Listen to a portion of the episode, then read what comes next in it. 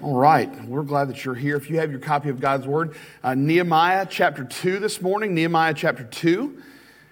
As we are continuing in the series, Nehemiah Building for Next, in case we are not uh, connected on social media, yes, I was at the game last night. Yes, I got home at 2 o'clock. Yes, I was in bed at 2.45. No, I didn't fall asleep till about 3.15. So at 7.10 when my alarm went off, I was like, this cannot be real. This cannot be true. Two things were true after going to the game. One, um, after the, uh, one of the most exciting um, sports uh, experiences of, of, my entire life, um, I really, you know, it kind of made me want to run through a brick, a brick wall, to be quite honest. Um, quite honestly, at this point, I'm not sure whether I want to run through a brick wall or I want to walk right up to the brick wall and lay down and take a nap.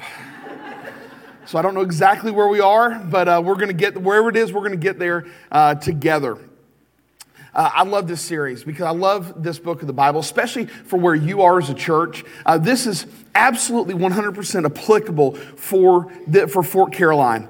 Uh, you are standing on the precipice of something uh, so exciting and great. Uh, and, and, when the, the prophet Habakkuk was, um, was crying out to God, saying, God, why, you know, why are you allowing all these things to happen? Um, the people of God were turning back to God, and, and, uh, and, and um, King Josiah had come in and was, uh, was getting, got rid of all the pagan gods and uh, had turned the Israelites back to worshiping God again. And all of a sudden, in battle, King Josiah was killed. And so Habakkuk standing on the side of a cliff and he's crying out, God, why are you allowing allowing these things to happen. And God responded to, to Habakkuk and he said this He said, I'm doing a work in your days that even if I told you, you wouldn't get it.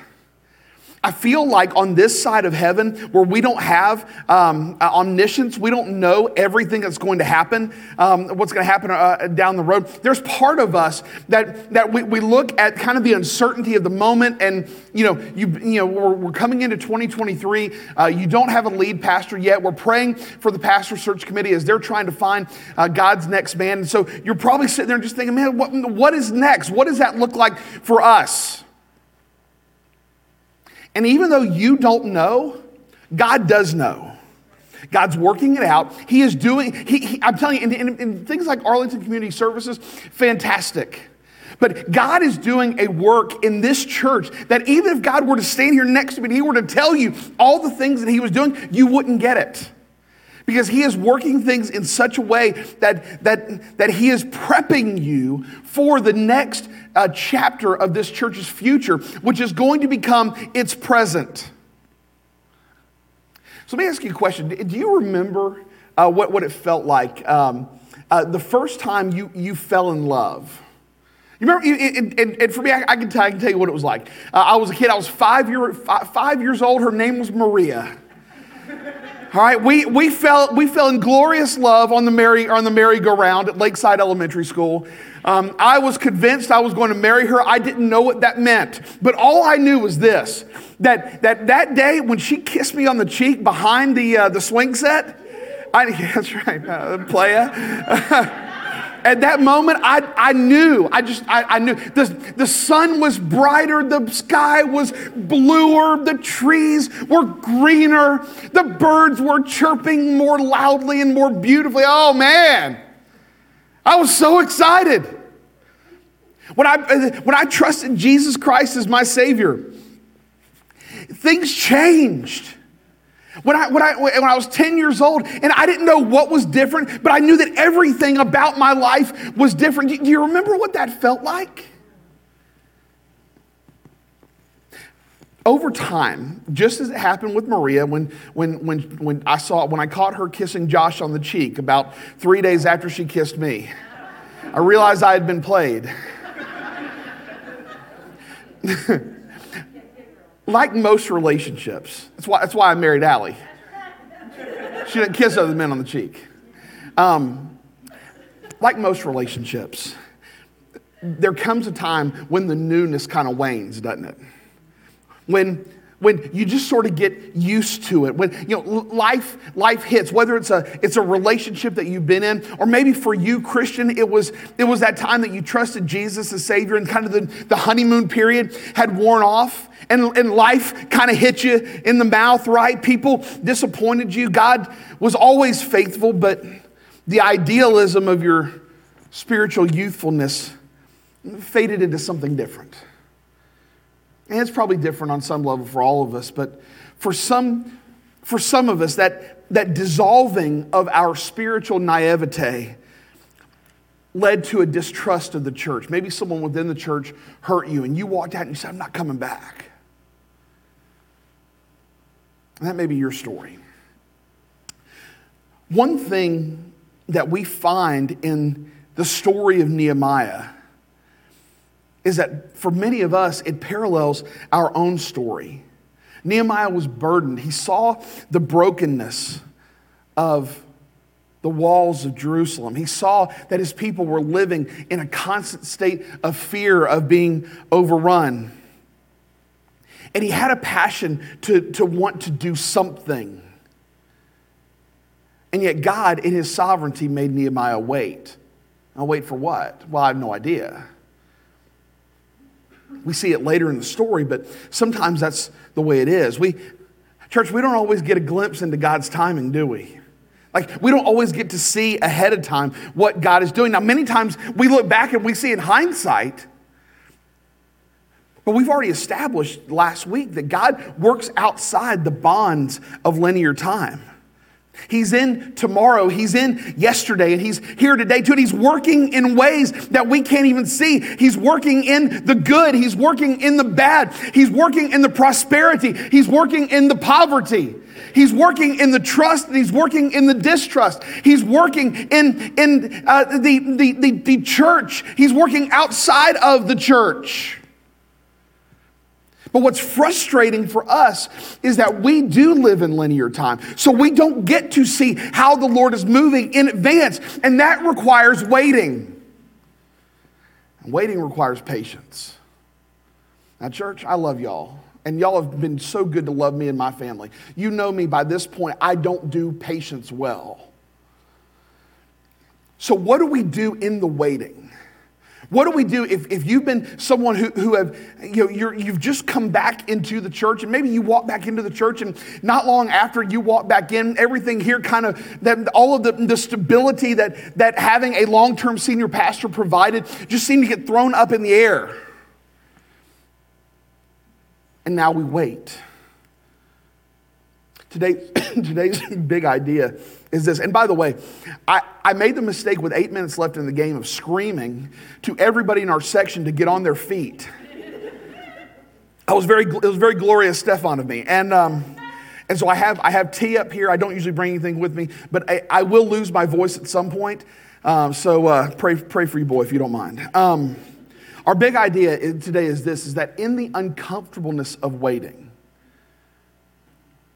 we must train ourselves to see the moment when the Lord moves us from preparation to action. And we're, we're in a time of waiting right now. And, and we don't know what to do with our hands. We're just sort of like walking around like we, we, don't, we don't really know what to do. And, and so there is a, rest, a certain restlessness in the uncertainty. And maybe for, for some of us, that newness of, of, the, of, of being a part of the church has started to fade, and you're starting to look around going, Where do I fit? What, what, where, where do I go? What, what, what do I do? Maybe we find that together today. We're going to read Nehemiah chapter 2.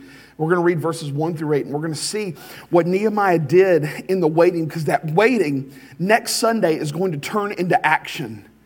So let's talk about the waiting. Let's read verses 1 through 8.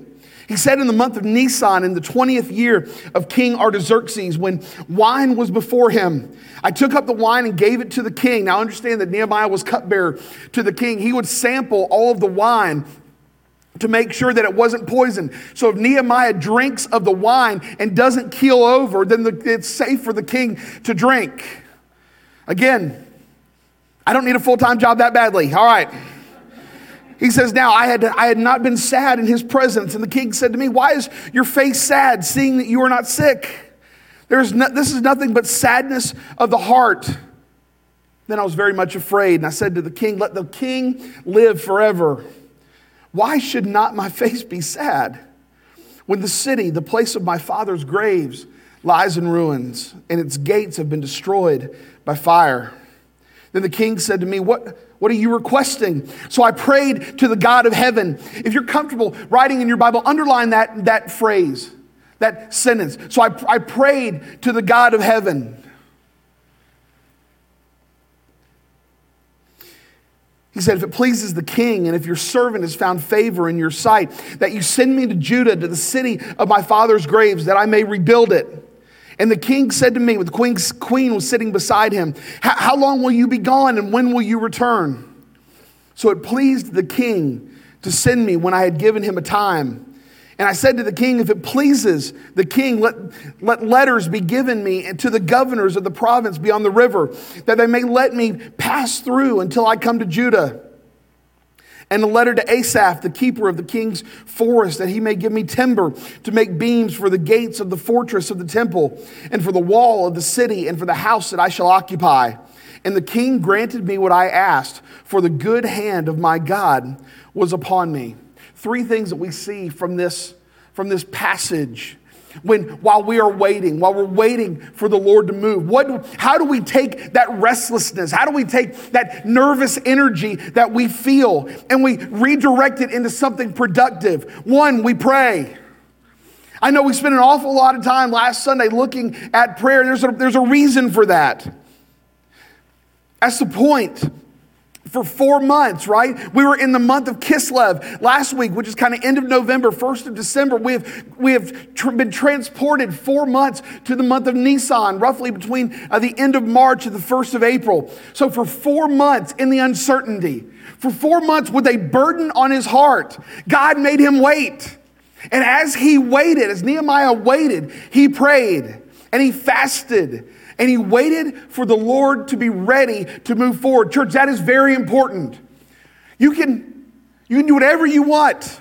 You can build buildings, you can plant churches, you can raise all kinds of money, you can have men's prayer breakfasts, you can have pioneers. Do whatever you want to do. And if the Lord is not in it, it's pointless. If it's not in the Lord's timing, God's not going to bless it. And so, from creation, the creation of the world from eternity past, God knew that this interim time for this church would be here at this moment. It didn't take him by surprise. If there is anything in this world that should give us comfort, it is that. That even though this time of uncertainty was surprising to us, it wasn't surprising to God. And our hope does not rest in us, our hope rests in Him. And sometimes, church, what we learn here is that it takes time for the passion that God has given us to lead into a full tilt burn to see His will done. Look at verses 2 and 3 while I take a sip of tea. Boy, it's hot. Okay. Look at verse 2. He says, The king to me, the king said to me, uh, why, why, is your face sad? Now, part of that's important because, because he had never been sad in the, pre- in the presence of the king. There's a reason for that. Kings are, are generally narcissistic people. All right? They are alpha personalities. All right? That's how they get to that, that role. All right, and, and, and they generally surround themselves with people that will tell them how wonderful they are. The king had the, had the ability with a snap of his fingers to have your head cut completely off. You didn't walk into the king's chambers and do something that would make him want to have any inkling of a desire to kill you. And so everybody came in, everybody was happy. We are all happy, we are laughing.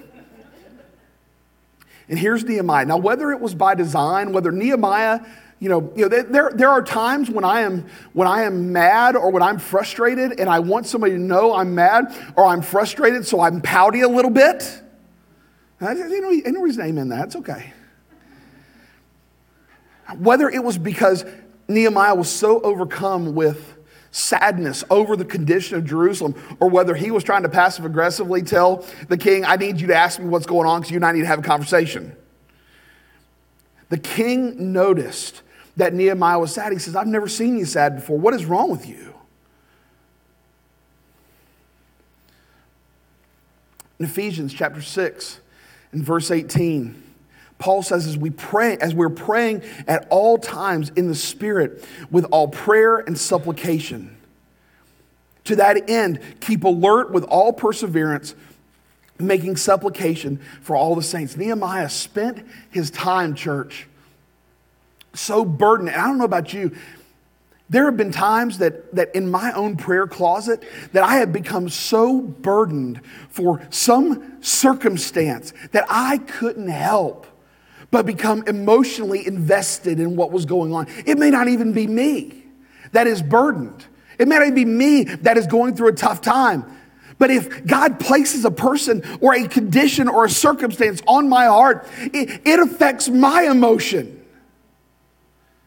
And so here's Nehemiah, and he is so overcome. And the king says, what, What's wrong with you? Church, can you, can you imagine what would happen if our prayer time wasn't just about a transition between one part of the service to another, or something we did before we ate a meal, or something that we did because it was an obligation, or because you didn't study for an exam and you need, you need some kind of heavenly recall or you're in the doctor's office and, and you don't talk to God with regularity, but you're praying for the test results that you're about to receive. What if prayer became something that we do all the time in every circumstance? That we allow ourselves, in church, this is hard for us. We've been burned. You may have been burned by the church, I don't know. But what happens if we allowed our hearts to be burdened for the conditions around us? When do we pray? Dr. Tony Evans says this about, about prayer. He says the bottom line is this pray. If you're, if you're tired, sick, or if you're emotionally overwhelmed, pray. If you're on cloud nine and life seems perfect, pray. If you lack direction, pray. If you doubt that prayer makes any difference, pray. If the circumstances of your life are out of your control, pray. If the circumstances of your life seem well within your control, pray even harder. Whatever you do, pray. You're seeing this played out in Nehemiah's life. If you go back to chapter 1 and you look at the prayer that Nehemiah prayed in verses 5 through 11, praying that God would move, praying that God would move him, praying that God would move the king. Nehemiah took this gospel saturated prayer in chapter 1 and he is he is continuing it into chapter 2 and now things are starting to happen.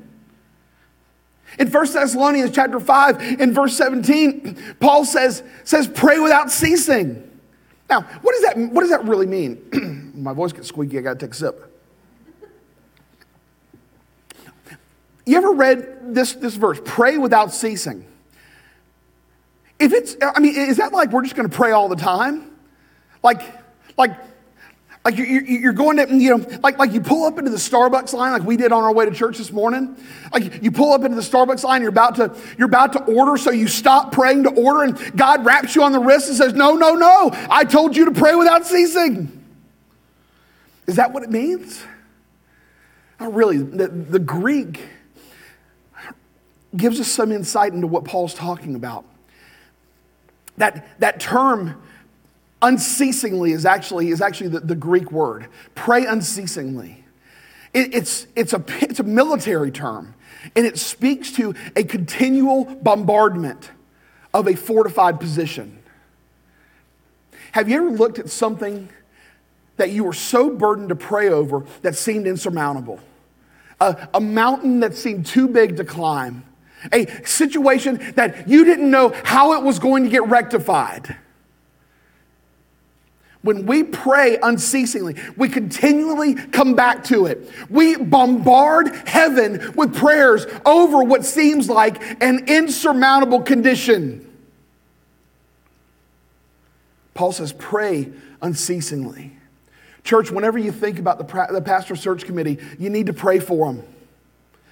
Constantly bombard heaven on their behalf. When you think of Arlington Community Services, bombard prayer on their behalf. When you think about the lost that are around you, maybe they're in your family, maybe they work in the cubicle next to you at work, maybe it's just the jerk sitting next to you playing his radio too loud in traffic. I, I don't know. Bombard prayer, bombard heaven in prayer on their behalf. God hears it, church. When we pray, it doesn't go to some just cavernous place. The God of creation who spoke the world into existence hears us when we pray. And if we love this church and we love this community, we should be bombarding heaven on their behalf. For Nehemiah, this wasn't just lip service, it was his life, it was his hope, and it's ours too. Church, we should be a people of unwavering, unceasing prayer. So not only do we pray, we prepare. I'll be honest with you. I really loathe that patience is a fruit of the Spirit. I ain't good at it. And if 85% of statistics are all made up, 92% of you agree with me. So, what do we do? I mean, I'm all for praying, but I'm kind of a guy of action. And, and, and I understand that prayer is action all on its own. But, like, there comes a point that I want to get my hands dirty. Like I want to, I, want to, I want to do something. I don't want to be like, like sitting in the rocking chair at Cracker Barrel, where I sit there and I rock and I rock and I rock and I expend all this energy. I don't go anywhere. What do we do with this nervous energy? How, how do we put the waiting to good use? Nehemiah used his time to make the necessary preparations. Look at verse 6. He, the king had answer, he, the king had questions. Look at what he says. He says, he says, um, and the king said to me with the queen sitting beside him, All right, so fine, so you want to go do this. You, you, you want to go prep, you want, you want to go fix your homeland. I totally get it. How long are you going to be gone? I think so often we get so excited. There are times we get so excited about something, about some way that God's moving, that we just want to get going. And when people start asking really good questions, we ain't got answers. King had questions. Church, there is a fine line that we as believers have to draw between waiting on the Lord in faith and pulling the trigger when the time comes. I think the prayer aspect helps us with that. It helps show us the heart of God, like, like that we want to, like that God will show us when the right time is. But we also cannot, when it becomes time to act, simply use a reasoning, well, we'll just let the Lord take care of all the details. Well, He is going to take care of all the details. But how many times when I don't want to do something, I just say, well, I'm going to let Lord handle it. I'll just sit here and let Him work. Now, God gave us intellect. He gave us the ability to reason, and He also gave us the ability to make good decisions. Jesus said in the Sermon on the Mount, He said, Seek first His kingdom and His righteousness, and then what? All these things will be added. Church, we, we must make the plan within the bonds of God's foresight that He's given us. And then we work the plan. Look at verse 7. What I love about Nehemiah. So, so this is not my gifting, right? Like my fourth grade principal, Mrs. Mary Bethay, once told me, or once told my parents in an IEP meeting, she said, Patrick is going to go as far as he wants to go in life. He's just going to need a really good secretary. This is not my gifting. All right, I love casting vision. I love seeing. I love seeing down the road and trying to figure out how we're going to get there. I, like men's prayer breakfast. I don't know how many garbage cans we're going to need. I don't know three. Okay, so we need three. I don't know that. There are other people that are gifted in administration that know how to do that. Nehemiah was specific. Look at verse seven. He says, I said to the king, if it pleases the king, by the way, not only am I going to be gone this amount of time, I'm also going to need some things. I need letters. I need letters of passage. So if someone tries to hurt me, I can tell them, you don't want to hurt me because when you hurt me, you anger King Artaxerxes and you don't want that drama in your life. By the way, I also need a letter because I'm going to need wood to rebuild the walls and the gates and the homes. This is your quintessential ask not, you, you have not because you ask not. So, what does Nehemiah do? He shoots for the moon and figures even if he misses, he'll land amongst the stars. And some girl wrote that in my yearbook my senior year. I never forgot it. so, what does Nehemiah do? He gives the king his plan. He spent the waiting making a plan. And it showed the king that this wasn't just lip service, that Nehemiah wasn't just being flippant or being impulsive. The king saw that Nehemiah was troubled, but he also saw that Nehemiah was troubled to the point that he made a plan. You know what I love about this church? There's a plan for this church. There's gonna, there's gonna come a day when you're gonna renovate buildings and you're gonna build buildings. I keep hearing it's two years down the road. I don't know how many more two years it's going to be. When I was, when I was a teenager uh, in 1997, my mentor stood up on, on stage at church and told us he was leaving to go to another church in his hometown in Mississippi, and I was devastated. I didn't know pastors could leave churches. And I thought, what are we going to do? And in the 18 month interim between hiring pastors. First Baptist Church of Middleburg came together and planted a church in Fleming Island, which is now one of the biggest churches in Clay County. They didn't let the fact that they were in an interim stop them from making preparations to do God's work. Nehemiah was specific. Church, are you listening to your staff, to your pastors? There's a plan for this church. God wants to do something miraculous here. You can't just sit on your hands and say, We're going to wait for a pastor. Let's get to work today. We pray, we prepare, then we posture. What does that mean? Posture is position.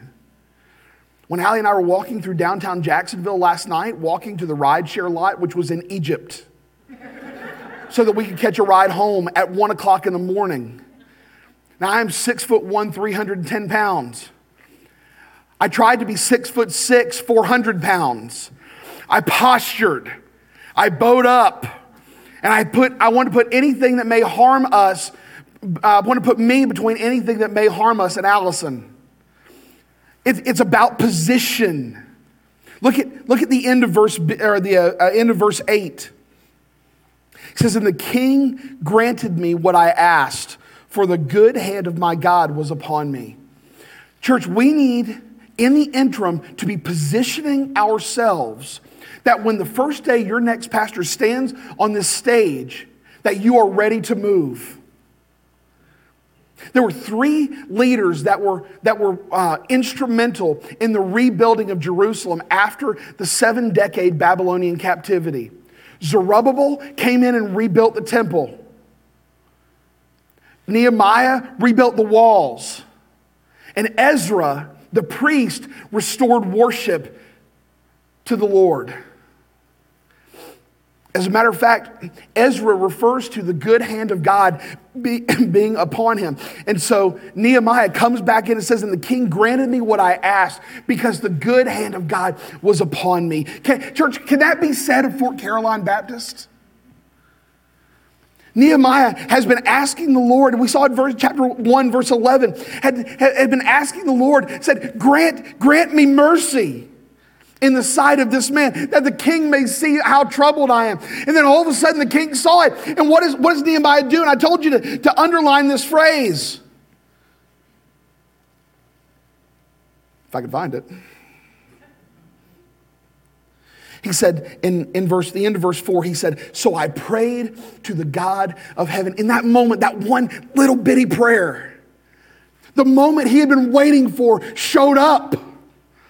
And I, I, don't know about you, but there's times that I pray and I pray and I pray. And when that, that moment finally arrives to have that conversation or to do that task, all of a sudden I'm like, uh oh. And so Nehemiah prays to the God of heaven. Nehemiah had been asking God, God, grant me mercy in the sight of the king that he might see the affliction of my people. This is how we're going to end today in Revelation chapter 2 and verses 4 through 5. Jesus is writing to the church at Ephesus. And he says this to the church. He says, you've done, you've done some great things in the midst of persecution. He says, But I have this against you. He said that you have abandoned the love that you had at first. Remember, therefore, from where you have fallen, repent and do the works you did at first. If not, I will come to you and remove your lampstand from its place unless you repent.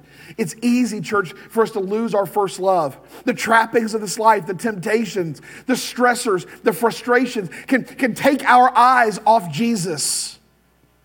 It's so easy for us to get involved uh, with ministry here that we forget that we continue daily to fall in love, like I did with Maria on the merry-go-round.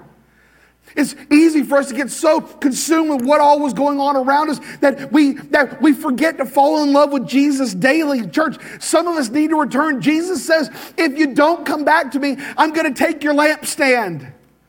That lampstand is, is representative of God's presence. Every church has a lampstand.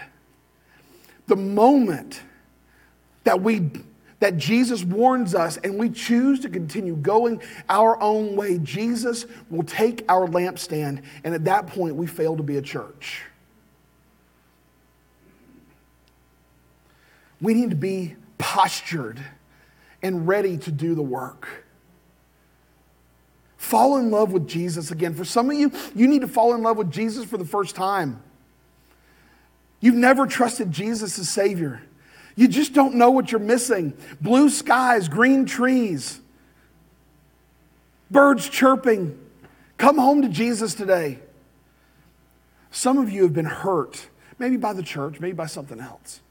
And you just said, you know what? If this, there's no way that God would, a good God would allow bad things to happen in this world. Now, let me tell you, we live in a sin sick world. And God allows these things to happen that it might drive us back into His loving, strong embrace. Come back to Jesus today. But, church, let's pray, but let's prepare. Bug Matt to death about doing things for the kingdom of God. In just a moment, I'm going to pray, and after I pray, Matt's going to be back in the back. If you've never trusted Jesus as Savior, we'd love to talk with you in our next steps area. If you want to know more about Arlington Community Services, head back there at the end of the service. Talk to Miss Mary.